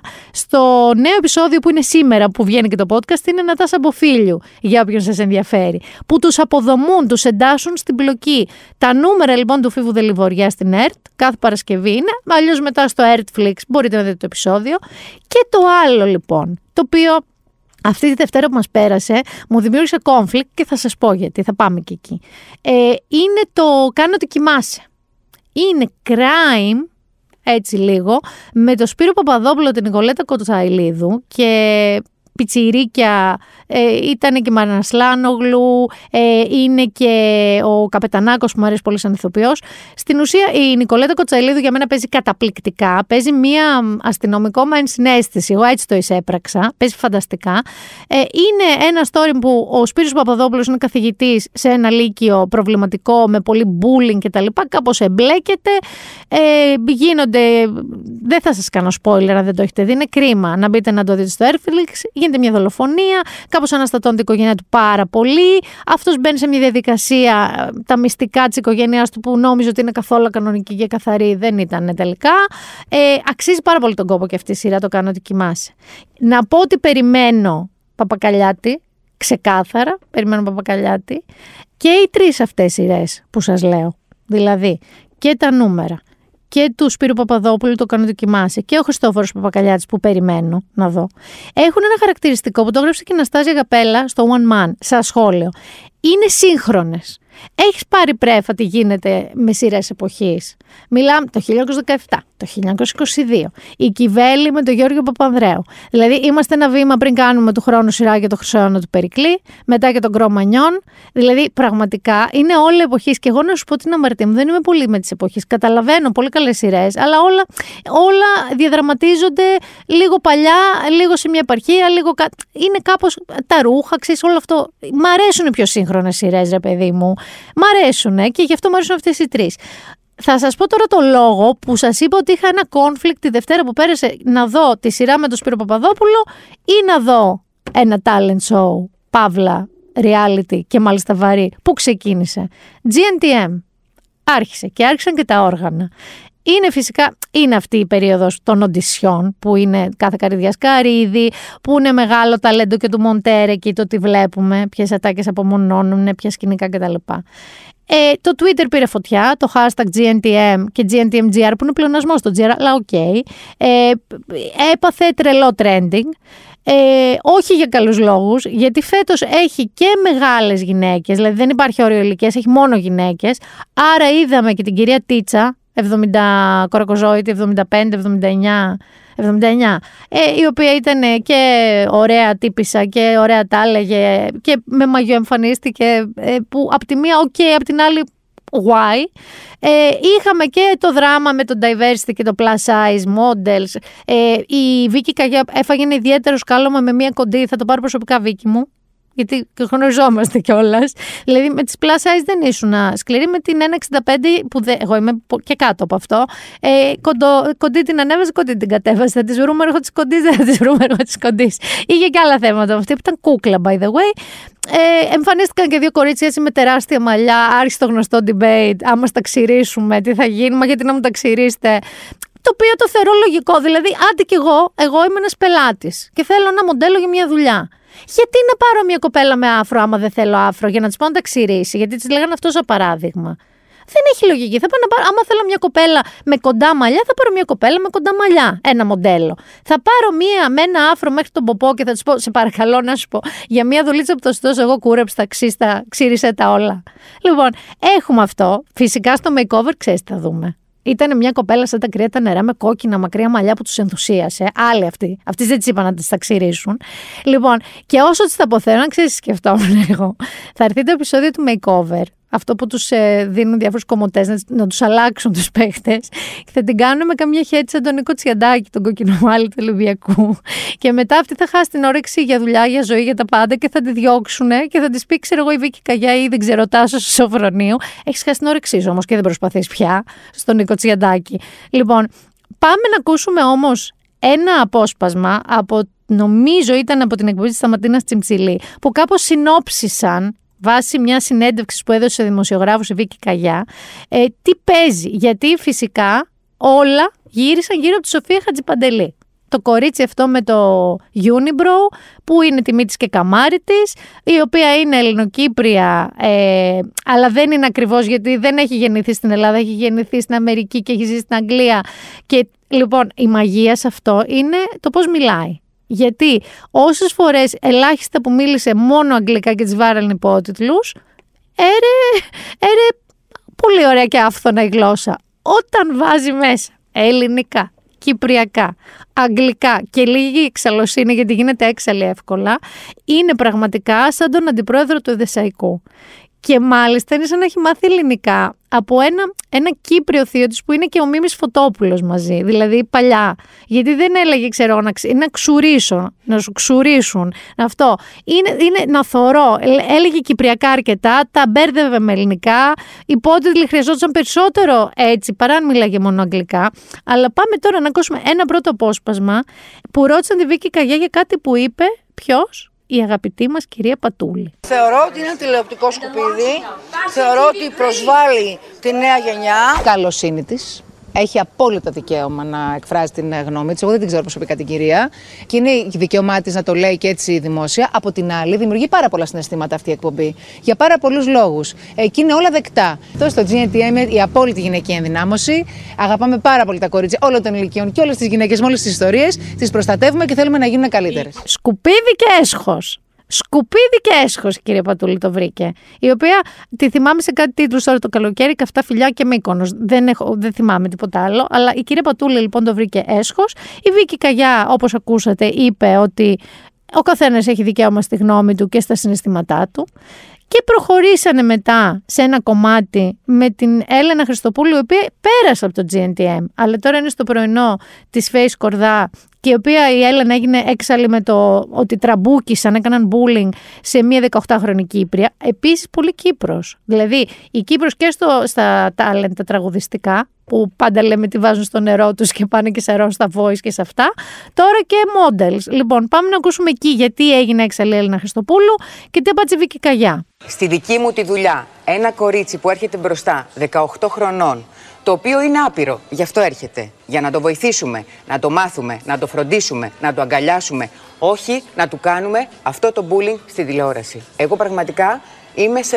Δηλαδή δεν το πιστεύω αυτό που βλέπω και δεν ξέρω ποιος το άφησε να γίνει αυτό. Γιατί είναι ένα κορίτσι το πέρασαν τα κρύα τα νερά. Δεν το εμπόδισε πάντως, Έλενα, Και βλέπω τον Γιώργο τον Καράβα, τον οποίο αντιλαμβάνομαι τηλεοπτικά για ένα δευτερόλεπτο, ο οποίος μετά από αυτό το, το νοχετό σκύβει το κεφάλι. Γιατί και εγώ έτσι θα έκανα στη θέση του. Θα έσκυβα το κεφάλι. Και Είναι άλλο τηλεόραση και άλλε συμπεριφορές. Παλεύουμε οι άνθρωποι τα τελευταία χρόνια και οι γυναίκες για να μην έχουμε αυτές τις συμπεριφορές. Την υποστήριξη όμως, το είναι ο μοναδικός νομίζω. Δεν ασκούμε κανένα είδος βία και δεν ασκούμε κανένα είδος bullying. Αγαπάμε τις γυναίκες και προσπαθούμε με κάθε τρόπο που μπορούμε να πατάξουμε και να καταδικάσουμε κάθε είδους βία απέναντι στη γυναίκα. Απαγορεύεται οποιοδήποτε με οποιοδήποτε τρόπο να το υπονοεί αυτό. Εμείς το αντίθετο κάνουμε. Όχι αυτό. Αυτό είναι βγαίνει στη τηλεόραση να μπορεί ο καθένας να πει τη γνώμη του. Το έχω πια δεχτεί. Και δεν μιλάω σαν, πώς να σας το πω, ούτε υπεράνω, ούτε ότι δεν με πείραξε ποτέ, ούτε δεν έκλαψα, ούτε ότι δεν το αξιολόγησα. Απλά μετά από τόσα χρόνια που το έχω υποστεί, κάπως, όχι δεν με αγγίζει, κάπως το βάζω σε ένα άλλο κουτί το ακούω, το σέβομαι, αλλά δεν το αφήνω να μου αλλάξει την ενέργεια. Ενάντια. Ενάντια στη βία, όχι τραμπουκισμό, δεν κάνουμε τραμπουκισμό καθόλου. Κάποια από τα μοντέλα που ήρθαν στις οντισιόν, εντάξει, με τον τραμπουκισμό μπορεί να έχουν λίγο αντίθετη γνώμη και να καταλήξουμε λίγο σε ένα μικρό απόσπασμα από τη Σοφία Χατζιπαντελή και τη γνώμη της Βίκης Καγιά γι' αυτό. Τις δύο πίσω στο δωμάτιο. Ναι, ναι, φύγετε, φύγετε. Μας θυμώνει τώρα, θυμάσαι μας. Φύγετε, Πίσω στο δωμάτιο, σε παρακαλώ. Thank you. Στο καλό, άντε. Please, thank you. Η Σοφία είναι το γλυκό μου, το my baby love. Μιλάμε καθημερινά στο τηλέφωνο και στο Instagram. Ε, έχει γίνει χαμός από τους fans μου, λέει δεν ξέρω από μου έχει έρθει. Έχει γίνει superstar. Την λατρεύω, την αγαπώ, την εκτιμώ. Τη γουστάρα που φωνάζει και στα επόμενα επεισόδια να δείτε και καλά κάνει. Τη λατρεύει, μιλάνε συνέχεια, είναι η θεά της, είναι το baby girl της κτλ. Να ρωτήσω κάτι. Αυτή, θα σας πω τη δική μου γνώμη τώρα. Αν ξεπεράσεις το loudness και όλο αυτό που είναι λίγο φάνη αυτό με τις προφορές. Για μένα αρθρώνει τα πιο λογικά πράγματα εκεί μέσα. Λέει, το, είναι η φωνή της λογικής. Λέει σωστά πράγματα. Είναι, ε, έβαλε όλους στη θέση τους με μια τρελή ιστερία που θα σας τη βάλω να την ακούσετε τώρα σε σχέση με το diversity. Το οποίο ρε παιδιά, τι πολύπαθο είναι αυτό το πράγμα. Το innovation και το diversity. Δηλαδή, πραγματικά η μαμά μου, που δεν ξέρει καλά αγγλικά, μπορεί να μην μπορεί να συνεννοηθεί σε πολύ απλά πράγματα, αλλά δώσεις diversity και innovation και πάρει την ψυχή. Το έμαθε πια η γυναίκα. Βέβαια, εδώ η Σοφία Χατζηπαντελή τους βάζει τη θέση τους. Αυτή τη λέξη είναι σημαντικό να μην το χρησιμοποιούμε έτσι freely. Γιατί; Because είναι very important πράγμα που εγώ και πολλούς άλλους μάθουμε να αλλάξουμε τη μόδα με αυτή τη λέξη. Και αυτή δεν θα αλλάξει τη μόδα. Τελεία. Άτε, next girl. Αυτό είναι ακριβώς μετά που λέει την άλλη παστή. Αδύνατη είναι στα κυπριακά προφανώς παστή. Όπου πραγματικά εκείνη την ώρα δεν καταλάβαινε τι λέει. Είναι σε παστή της, λέει. Όπα, λέω κάικα. Τέλος πάντων, η Βίκη Καγιά περιέγραψε ως diverse, δηλαδή αυτό το, τη διαφορετικότητα, ένα κορίτσι που ήταν ένα 80-50 κιλά, ξανθιά, ε, αυτό που θέλουν για τα μοντέλα χωρίς έντονα χαρακτηριστικά. Και είχε Γιάννη όταν λέμε μισό χιλιοστό παραπάνω μύτη νανοσεκόντι ήταν ξέρω εγώ η κατάσταση. Και η Καγιά υποστήριζε λοιπόν ότι αυτό είναι diverse. Και απασφάλισε Χατζηπαντελή και ακούσατε αυτό που ακούσατε. Λοιπόν ε, εγώ θεωρώ ότι είναι η φωνή της λογικής. Όμως αν και είναι το baby girl της Βίκης Καγιά και όλο αυτό δεν ξέρω έμαθα ότι θα είναι μόνος στους οντισιόν δεν θα συνεχίσει μετά το οποίο δεν ήταν αρχικά. Εγώ, εγώ αρχικά νόμιζα ότι θα είναι σε όλη τη σεζόν. Οπότε δεν ξέρω τι έχει μεσολαβήσει εντωμεταξύ ή αν έτσι ήταν τα πλάνα τους από την αρχή. Πάντως στην αρχή την είχαν ανακοινώσει παιδιά σαν κανονική κριτή. Τώρα μάλλον είναι guest λέει και θα φέρουν και άλλους guest κτλ. Ε, αυτά όμως θέλω να σας πω ότι θα σας τα πούμε πολύ πολύ πολύ αναλυτικά.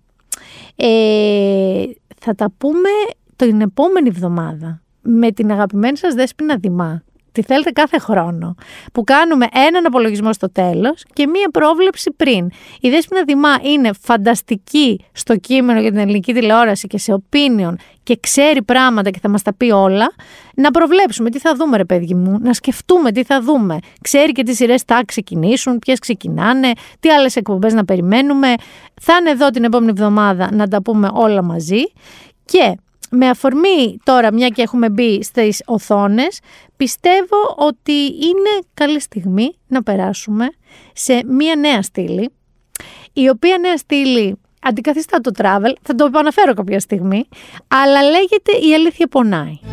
Η αλήθεια πονάει, η αλήθεια πονάει, μπορεί να σε λυτρώσει ναι, αυτός είναι ο δωδέκατος πίθηκος. Βρήκα ένα φανταστικό στίχο από ένα τραγούδι και μου άρεσε και αυτό που ακούσατε το Η Αλήθεια Πονάει είναι από εκεί. Λοιπόν, η αλήθεια που πονάει είναι δύο σήμερα αυτές οι αλήθειες. Θα κάψω δύο αλήθειες. Η μία αλήθεια που πονάει είναι πραγματικά ότι περνάμε μια δύσκολη περίοδο όλοι. Και χωρίς λεφτά και με ζόρι και με πρέση και με προσαρμογή και με τις δουλειές και με τα πάντα όλα. Και με την κρίση και με κρίση κοινωνική παγκόσμια, όλα αυτά. Η αλήθεια που πονάει είναι ότι πραγματικά αντιλαμβάνομαι πόσο καλή πρόθεση έχετε πολλοί από εσάς. Αλλά το να τρίβετε την πλατούλα κάποιου και να του λέτε ότι θα πάνε όλα καλά, αρκεί να έχει θετική σκέψη. Θέλω απλά να σας πω ότι προκαλεί το απολύτως αντίθετο αποτέλεσμα. Εμένα, σε μένα τουλάχιστον, εσένα για να σε ποιηθεί. Να σου κάνει κάποιος την πλατούλα έτσι και να σου λέει θα πάνε όλα καλά, αρκεί να σκέφτεσαι θετικά εκείνη την ώρα δεν σκέφτεσαι πολύ αρνητικά. Και γενικά και άλλες σοφιστίες τύπου έτσι είναι η ζωή, όλα αυτά τα κοελισμούς που τους λέγω, Παύλο Κοέλιο. Αυτό λοιπόν ένα το κρατούμενο δεν βοηθάει. Και πάμε τώρα σε μια πιο έτσι debatable αλήθεια που πονάει. Ο Χάρι Styles θεωρώ, εγώ προσωπικά, ότι πλέον ντύνεται σαν κλόν δεν ντύνεται ούτε κεντρικά, ούτε gender neutral και μπράβο του που φοράει και γόβες και παπούτσια και φορέματα και ό,τι θέλει να φοράει ο άνθρωπος. Θεωρώ όμως ότι έχουμε πάει στο επίπεδο του καρναβαλιού πλέον. Δηλαδή δεν με ενδιαφέρει το φύλλο των ρούχων του, με ενδιαφέρει ότι είναι πάρα πολύ κακόγουστα τα ρούχα του. Διαφωνώ με πολλούς και το ξέρω.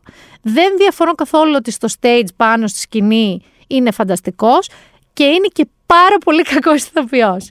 Και με αυτή την πάσα θα πάμε τώρα στο πω ένθετο του επεισοδίου, διότι έχω να σας πω οράματα για τη γούνα του.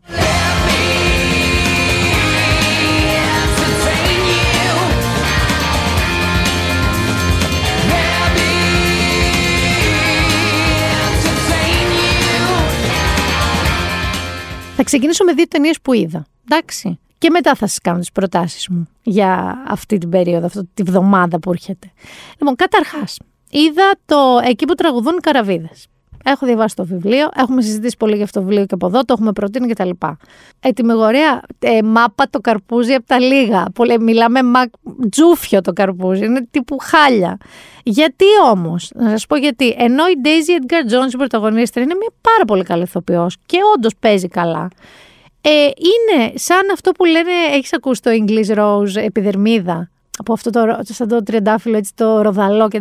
Η κοπέλα που περιγράφει το βιβλίο είναι ο Μόγλης έχει, μεγα... έχει ζήσει βία στο σπίτι της, η οποία στην ταινία διαρκεί 30 δευτερόλεπτα. Δηλαδή, δείχνει σε 30 δευτερόλεπτα όλους να παίρνουν τις βαλίτσες τους και να φεύγουν. Τη μάνα της, τα δύο αδέρφια της, τον τρίτο αδερφό της, τον πατέρα της, τους εξαφανίζει σε 30 δευτερόλεπτα.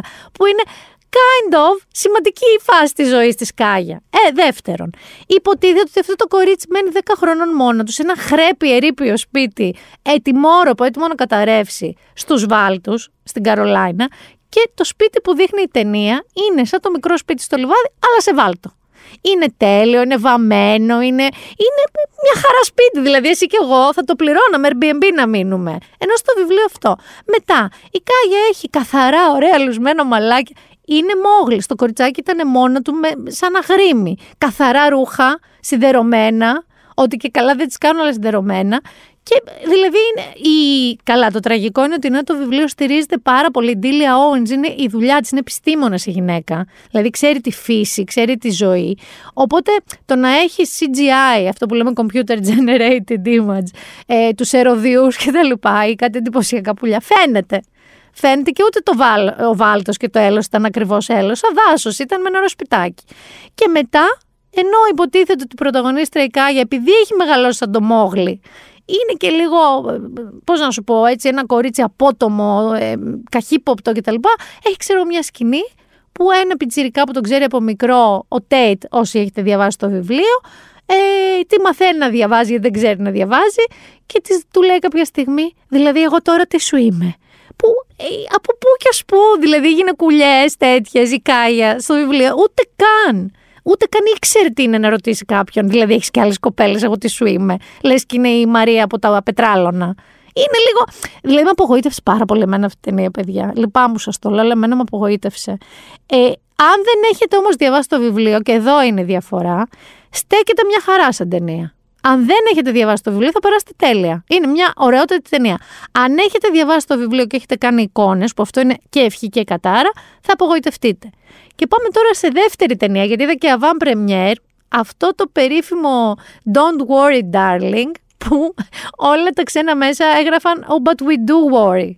Είναι η ταινία σε σκηνοθεσία της Olivia Wilde, που τα έχει με το Harry Styles, που πρωταγωνιστεί ο Harry Styles, που πρωταγωνιστεί και η Florence Pugh και που έγινε αυτός ο χαμός στη Βενετία που ο Harry Styles έφτισε τον Chris Pine που είναι ο άλλος πρωταγωνιστής στην ταινία και κάνει τον κακό. Και γενικά να σας θυμίσω ότι όταν η Olivia Wilde στο παρελθόν παρουσίαζε την ταινία σε ένα έτσι συνέδριο που έχουν εκεί στο Hollywood, ο πρώην άντρας της, ο Ted Lasso, ο Jason Sudeikis, της είχε επιδώσει τα χαρτιά του διαζυγίου την ώρα που ήταν η γυναίκα πάνω και μιλούσε στο μικρόφωνο. Υπάρχει ένα τελείωτο σάγκα. Σάγκα όμως. Μετά είχε βγει ότι η Olivia Wilde δεν ήθελε να βάλει το Harry Styles στην αρχή, αλλά το Shia LaBeouf, ο οποίος λέει τον απέλησαν και αυτός είπε: Όχι, δεν με απολύσατε, εγώ έφυγα. Τέλος πάντων, έγινε ένας τέτοιος χαμός που κανείς δεν ήθελε να δει την ταινία, γιατί θεωρούσαν ότι θα είναι μια τεράστια βλακεία και γι' αυτό και όλο αυτό το δράμα γύρω-γύρω. Είδα λοιπόν την ταινία. Και έχω να σας πω τα εξής. Ήταν πολύ καλύτερη από ό,τι περίμενα, γιατί πήγα, κατάλαβες, περιμένοντας να δω το τίποτα. Πολύ καλύτερη από ό,τι περίμενα. Δεν θα σας πω την αριστούργημα, αλλά είναι ένα χοροροθριλεράκι που είναι, αν έχετε δει το Stepford Wives παλιά, αν έχετε δει Jordan Peele το Get Out, αν έχετε δει και λίγο λάνθιμο, δηλαδή είναι ένα περίεργο τέτοιο μίξ, τέτοιας λογικής. Η Florence Pugh παίζει φανταστικά, είναι όλη η ταινία πάνω της. Διάβασα ότι πληρώθηκε μάλλον λιγότερο από το Harry Styles. Είναι όλη η ταινία η Florence Pugh. Όλοι οι άλλοι είναι γύρω-γύρω όλοι. Παίζουν ατακούλες, ρολίσκους. Αυτή είναι όλη η ταινία και είναι και πάρα πολύ καλή αυτή. Ο Χάρι Στάιλς, λοιπόν, επειδή εδώ δεν έχει όλες αυτές που, που φοράει τις ολόσωμες φόρμες, τις παγέτες, δεν είναι αξίριστος και αναμαλιασμένο, γιατί είναι λίγο 50 σαν Mad Men, είναι σαν 15χρονο παιδάκι, κακομαθημένο, που θες να του πεις πήγαινε τώρα στο δωμάτιό σου να διαβάσεις τα μαθήματά σου, τι θα απογίνεις στην κοινωνία. Όχι, δεν θες να περάσεις μια καυτή νύχτα μαζί του. Θες να τον στείλεις στο δωμάτιό του. Και δεν είναι και καλός ηθοποιός. Αυτή είναι η σκληρή μου αλήθεια. Η ταινία όμως είναι μια ταινία που εγώ σας λέω να τη δείτε. Και για τις καραβίδες σας λέω να τη δείτε, αν δεν έχετε διαβάσει το βιβλίο. Αν έχετε διαβάσει το βιβλίο, δείτε τι, να μου πείτε από περιέργεια πώς σας φάνηκε, μήπως εγώ είμαι υπερβολική. Να πάμε τώρα και στις προτάσεις, Γιάννη μου, να δω αν έχεις δει κάτι από όλα αυτά που θα σου πω. Γιατί το αποκλείω.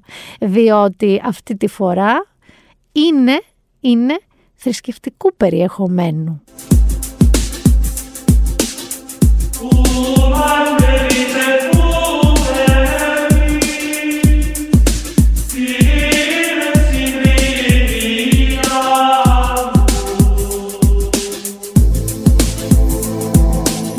σειρές στην ουσία ψιλοκαινούριες, αλλά σας έχω προσθέσει και μία τρίτη. Μήπως και δεν την έχετε δει. Η πρώτη λοιπόν είναι το Under the Banner of Heaven με τον Άντριου Γκάρφιλ. Το έβαλε το Disney Plus. Εντάξει. Γιατί ήταν Hulu και το έβαλε, είναι, συνεργάζεται το Disney Plus. Λοιπόν, αυτός είναι τώρα ο Άντριου Γκάρφιλντ, είναι ένας detective, είναι ο Τζεμπ Πάιερ, ο οποίος ανήκει στους Μορμόνους. Θυμάσαι για ένα ντοκιμαντέρ που λέγαμε στο Netflix για τους ακραίους Μορμόνους; Είναι λοιπόν στους LDS, είναι τέτοια η κοινότητά τους. Εκεί λοιπόν γίνεται ένας τρελός φόνος, ο δικός του partner, ο detective που δουλεύουν μαζί, είναι ηθαγενής της Αμερικής, όλο αυτό γίνεται στη Γιούτα, δεν αντιλαμβάνεται, δεν μπορεί να κατανοήσει τους νόμους των Μορμόνων. Και αυτός αρχίζει να χάνει την πίστη του, να ξέρετε ότι αυτό είναι στηριγμένο σε αληθινά γεγονότα. Και σε ένα βιβλίο αυτοβιογραφικό ενός ανθρώπου που ανήκε στην, ε, στο παρακλάδι LDS των Μορμόνων. Ε, τα γεγονότα, η δολοφονία που λένε είναι υπαρκτή. Αυτό όμως που διαπραγματεύεται είναι φυσικά τη διαλεύκανση που σου βγάζει λίγο true detective vibe να ξέρετε αλλά είναι ένα, μια σπουδή πάνω στο σε τι μπορεί να σε εξωθήσει η υπερβολική πίστη ε, όταν γίνεσαι ξέρεις μικρόνος και γίνεσαι στενόμυαλος και ζεις βάσει των αρχών ακριβώς του τι λέει η θρησκεία. Έτσι. Άρα το ένα είναι το Under the Banner of Heaven και ε, δεν ξέρω αν θα συνεχιστεί. Νομίζω ότι ολοκληρώνεται η ιστορία έτσι όπως την είδα εγώ. Δεν νομίζω ότι θα συνεχιστεί ο κύκλος. Το άλλο δεν είναι τόσο για μένα φοβερό όσο το Under the Banner of Heaven, αλλά είναι πάρα πολύ ωραίο. Και λέγεται Devil in Ohio. Και είναι στο Netflix αυτό. Και παίζει, αν βλέπατε Bones, την Emily DeSanel, υπήρχε μια σειρά Bones, που ήταν μια ερευνήτρια που διελεύκανε φόνους μελετώντας τα οστά όχι ακριβώς ιατροδικαστής με πτώματα, με οστά. Παίζει λοιπόν αυτή και εδώ πέρα τώρα η υπόθεση είναι ότι αυτή είναι μία ψυχίατρος ε, με δική της έτσι σκοτεινή ιστορία που τη μαθαίνουμε στην πορεία, η οποία ε, αναλαμβάνει την υπόθεση ενός κοριτσιού που ξέφυγε από μια σέχτα. Σου έχω πει εγώ την αιμονή μου με τις σέχτες και βιβλία γύρω από αυτά. Ξέφυγε λοιπόν από μια σέχτα η οποία είναι, τι λες και σατανιστικούλα. Τι λες και devil worshippers. Αυτό το κορίτσι λοιπόν ξεφεύγει από αυτούς το βρίσκει στο νοσοκομείο, το παίρνει σπίτι της, γιατί θέλει να τη βοηθήσει να συνέλθει και κινδυνεύει από τη σέχτα που ξέφυγε και γίνεται η οικογένειά της μαλλιοκούβαρα. Γιατί, χαχά, τίποτα δεν είναι αυτό που φαίνεται. Devil in Ohio λοιπόν στο Netflix. Και έρχομαι και σας λέω, αν δεν το έχετε δει, επειδή έχουμε πάει λίγο στα θρησκείες και τις πίστες, ε, το εκπληκτικό αλλά πραγματικά εκπληκτικό του Μάικλ Φλάναγκαν ε, είναι φοβερός αυτός ο δημιουργός. Ε, Midnight Mass. Ε, μίνι σειρά, δηλαδή ολοκληρώνεται και είναι σε μια έτσι κοινότητα, σε ένα απομονωμένο νησάκι που αρχίζουν και βιώνουν διάφορα έτσι θαύματα, διάφορα θαύματα ή και φιάλτες θα πω εγώ ε, και κάποιους φρικτούς ιονούς ε, όταν φτάνει σε αυτό το μικρό community ανθρώπων ένας χαρισματικός πάρα πολύ, αλλά και πολύ μυστηριώδης νέος παπάς. Σας έχω τρεις σειρές με παπάδες και θρησκείες. Είναι όλες σκοτεινές, καμία δεν είναι μικρό σπίτι στο λιβάδι. Ε, εντάξει, το σηκώνει η εποχή. Άρα έχουμε και λέμε Devil in Ohio, Under the Banner of Heaven και Midnight, Midnight Mass. Αν δεν το έχετε δει το τελευταίο. Θες να πάμε και σε βιβλία, δεν θα σας βαρύνω στα βιβλία, σας το ορκίζομαι. Ε, θα πούμε ένα έτσι happy go lucky, ένα ευχάριστο βιβλίο και ένα που θα το περιέγραφα εγώ Γιάννη μου σαν mindfuck. Πάμε από το απλό. Εντάξει. Λοιπόν, το απλό είναι το, οι 7 σύζυγοι, το διάβασα το καλοκαίρι, αυτό που λέμε σε δύο μέρες. Θέλω να σου πω ότι έπαθε θυσμός στο Kindle το καλοκαίρι. Ρε παιδί μου, δεν έρχεται ένα gadget κάποια στιγμή στη ζωή σου που λες πώς ζούσα χωρίς εσένα. Που μπορεί να είναι το κόκαλο ή η γλώσσα που βάζουμε τα παπούτσια, ρε παιδί μου. Μπορεί να είναι αυτό που ε, βγάζει το κουκούτσι από το μήλο. Μπορεί να είναι κάτι που τον άλλο το διευκολύνει. Εγώ λοιπόν είχα ένα χρόνο το Kindle στο σιρτάρι και έλεγα όχι, θα διαβάζω χάρτινα βιβλία, αλλά κουβάλα το καλοκαίρι 7 βιβλία σε μία ξεχωριστή τσάντα, να χάνω τις σελίδες γιατί ε, μούλιαζαν από τον αέρα και από την υγρασία και μου φεύγανε σελίδες στην παραλία, όλο αυτό. Λοιπόν, παιδιά, το Kindle είναι συγκλονιστικά βολικό πράγμα να διαβάζεις. Εκεί το διάβασα, λέγεται «Οι 7 σύζυγοι» της Evelyn Hugo και είναι της ε, Taylor Jenkins Reid και είναι, είναι στα πιο ευπόλυτα βιβλία εδώ και πολλούς μήνες στο New York Times. Θα σας πω λίγο την ιστορία, η οποία ιστορία είναι η εξής.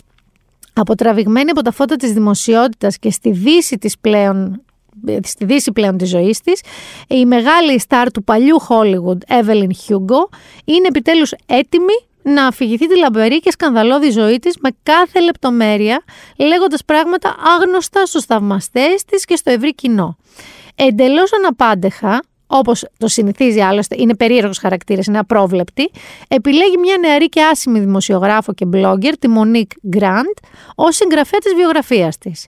Η αφήγηση της Χιούγκο από το ξεκίνημά της στο Λος Άντζελες στα 50s και την αποχώρησή της από τη βιομηχανία του θεάματος, τη δεκαετία του 80 πια, θα αποκαλύψει μια πίστευτη ιστορία. Έχει μέσα φιλοδοξίες, ίντριγκες, απροσδόκητες φιλίες, 7 γάμους και έναν μεγάλο αλλά κρυφό και πολύ απαγορευμένο έρωτα.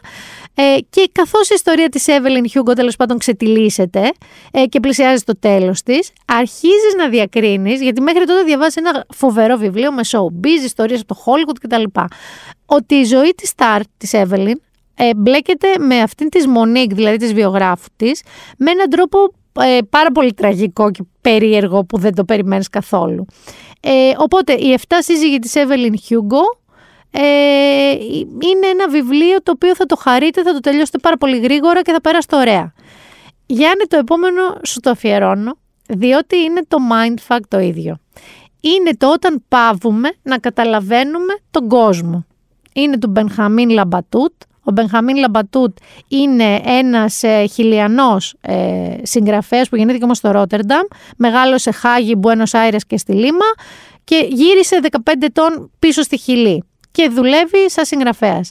Ε, το βιβλίο αυτό που σας λέω, το Όταν πάβουμε να καταλαβαίνουμε τον κόσμο, έχει μεταβραστεί σε 20 γλώσσες και ήταν φιναλίστ και για το Booker βραβείο και για το National Book Award. Άκου τώρα τι γίνεται. Ε, σου διαβάζω, είναι εκδόσεις δώμα. Η δημιουργία του μορφότερου χρώματος που είδε ποτέ ο άνθρωπος είναι το Prussian Blue, το προσικό μπλε. Οδηγεί σε ένα από τα φωνικότερα δηλητήρια της ιστορίας. Πάνω σε μια κάρτα γραμμένη στα χαρακόμματα του Πρώτου Παγκοσμίου Πολέμου, ο Καρλ Σβάρτσιλτ στέλνει στον Αϊνστάιν τη λύση των εξισώσεων της γενικής σχετικότητας, αποκαλύπτοντας το πιο σκοτεινό αντικείμενο που μπορεί να συλλάβει ο νους στη μαύρη τρύπα. Ο Αλεξάνδερ Γκρότεντικ εγκαταλείπει τα μαθηματικά όταν πλησιάζει την καρδιά της καρδιάς τους, στον πυρήνα των μαθηματικών, έντρομος σαν έχει αντικρίσει μέσα του το τέλος του κόσμου. Ο Χάιζεμπερ και ο Σρέντιγκερ συγκρούονται για την πατρότητα της κβαντομηχανικής θεωρίας που εξηγεί τέλεια τη συμπεριφορά της ύλης, αλλά αναιρεί όλα όσα αντιλαμβανόμαστε σαν πραγματικότητα. Σε αυτό το ευρυδικό βιβλίο, το οποίο να σας πω ότι είναι επιστήμη μαζί με μυθοπλασία, ο Μπενχαμίν Λαμπατούτ κάνει την επιστήμη λογοτεχνία. Συνηφαίνοντας το δοκίμιο με τη μυθοπλασία και τη βιογραφία με τη φαντασία, ο Λαμπατούτ αναδεικνύει την απειλητική σκιά που σέρνεται πίσω από το φως της επιστημονικής γνώσης. Λοιπόν, σας διαβάζω και κάτι που είπε ο ίδιος για να καταλάβετε. Δεν είναι μόνο οι απλοί άνθρωποι και οι ίδιοι επιστήμονες έχουν πάψει να καταλαβαίνουν τον κόσμο. Πάρε παράδειγμα την κβαντομηχανική, τα κβάντα. Τα οποία είναι η κορονίδα της δημιουργίας του είδους μας, είναι η ακριβέστερη, ομορφότερη και περιεκτικότερη φυσική θεωρία που επινοήσαμε ποτέ. Αυτή βρίσκεται πίσω από το ίντερνετ, πίσω από τα υπέροχα κινητά μας τηλέφωνα, ενώ μας υπόσχεται και μια υπολογιστική ισχύ συγκρίσιμη μόνο με τη θεϊκή νοημοσύνη. Έχει μεταμορφώσει τον κόσμο μας σε τέτοιο βαθμό που τον έχει κάνει αγνώριστο, η κβαντική, η κβαντομηχανική. Ξέρουμε να τη χρησιμοποιούμε. Λειτουργεί σχεδόν ως εκθαύματος, κι όμως δεν υπάρχει άνθρωπος σε αυτόν τον πλανήτη, ούτε ζωντανός, ούτε πεθαμένος, που να την καταλαβαίνει πραγματικά. Είναι λες και έπεσε η γη στη γη σαν μονόλιθος από το διάστημα και εμείς τώρα απλώς χοροπηδάμε γύρω της αμπίθηκη και παίζουμε μαζί της, της πετάμε πέτρες και ξύλα, αλλά κανείς δεν την κατανοεί στα αλήθεια. Αυτό λοιπόν το βιβλίο, και αξίζει να δείτε και συνεντεύξει του Μπενχαμίν Λαμπατούτ, παίρνει πάρα πολλές θεωρίες υπαρκτές, ανθρώπους επιστήμονες, υπαρκτούς καινοτόμους, ρηξικέλευθους, σαν τον Αϊνστάιν ας πούμε, και αρχίζεις και σου αποδομεί ό,τι ξέρεις. Δηλαδή καταλήγεις να λες ναι, αν αυτό έκανε καλό αλλά ταυτόχρονα έκανε κακό, τι έπρεπε να έχει συμβεί. Ε, τον έχουν αποθεώσει, οι New York Times έχουν γράψει, σε εχμαλωτίζει, ένα μη κατατάξιμο υβρίδιο επιστημονικού δοκιμίου και μυθοπλασίας. Το New Yorker το περιγράφει ως κάψουλα υδροκιανίου. Ε, ο Guardian ένα διστοπικό μη μυθοπλαστικό λογοτέχνημα τοποθετημένο όχι στο μέλλον αλλά στο παρόν. Ε, και το Physics Today, που είναι επιστημονική έκδοση, ένας λογοτεχνικός μονόκερος. Είναι, αλήθεια σου λέω, είναι από τα βιβλία που θες και να σημειώνεις. Έχεις σημειώσει, παιδί ποτέ σε βιβλία; Όχι. Το αφήνεις να ρέει. Περνάει. Που γυρνάς και ξαναδιαβάζεις κεφάλαια. Σελίδες. Όχι γιατί δεν τα κατάλαβες. Γιατί τα κατάλαβες. Και λες, ε, είναι mind. Λες mind fact. Mind blown είναι αυτό το πράγμα αυτό το βιβλίο. Εγώ άργησα, το είχα και το απέφευγα γιατί έλεγα θα είναι επιστημονικό, θα είναι βαρετό. Ε, είναι από τα ωραιότερα και πιο αξέχαστα πράγματα που έχω διαβάσει. Όταν πάβουμε να καταλαβαίνουμε τον κόσμο. Μπενχαμίν Λαμπατούτ. Τα είπα ωραία Γιάννη μου. Τα είπα ωραία Γιάννη μου. Θα είμαι εδώ την άλλη εβδομάδα Γιάννη μου. Θα είμαι εδώ την άλλη εβδομάδα Γιάννη μου. Ήταν η Μίνα Μπυράκου. Ήταν το Been There Done That. Καλή μας σεζόν. Άντε να το πω και το καλό φθινόπωρο. Α μείνει ζεστό. Α είναι φθινόπωρο. Δεν μπορώ να γυρίσω πίσω στις εποχές να μην έχουμε. Να έχουμε ένα ζεστό φθινόπωρο και παιδιά να έχουμε και ένα χειμώνα από αυτούς θυμάσαι Γιάννη που λέμε καλά ένα παλτό δεν έβαλα φέτος ένα μπουφάν που είναι εκεί 20 βαθμούς.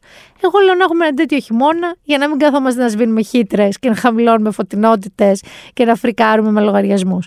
Μακάρι να είναι ένας γλυκός ήπιος χειμώνας που να μην βάλουμε μπουφάν. Ραντεβού την επόμενη εβδομάδα.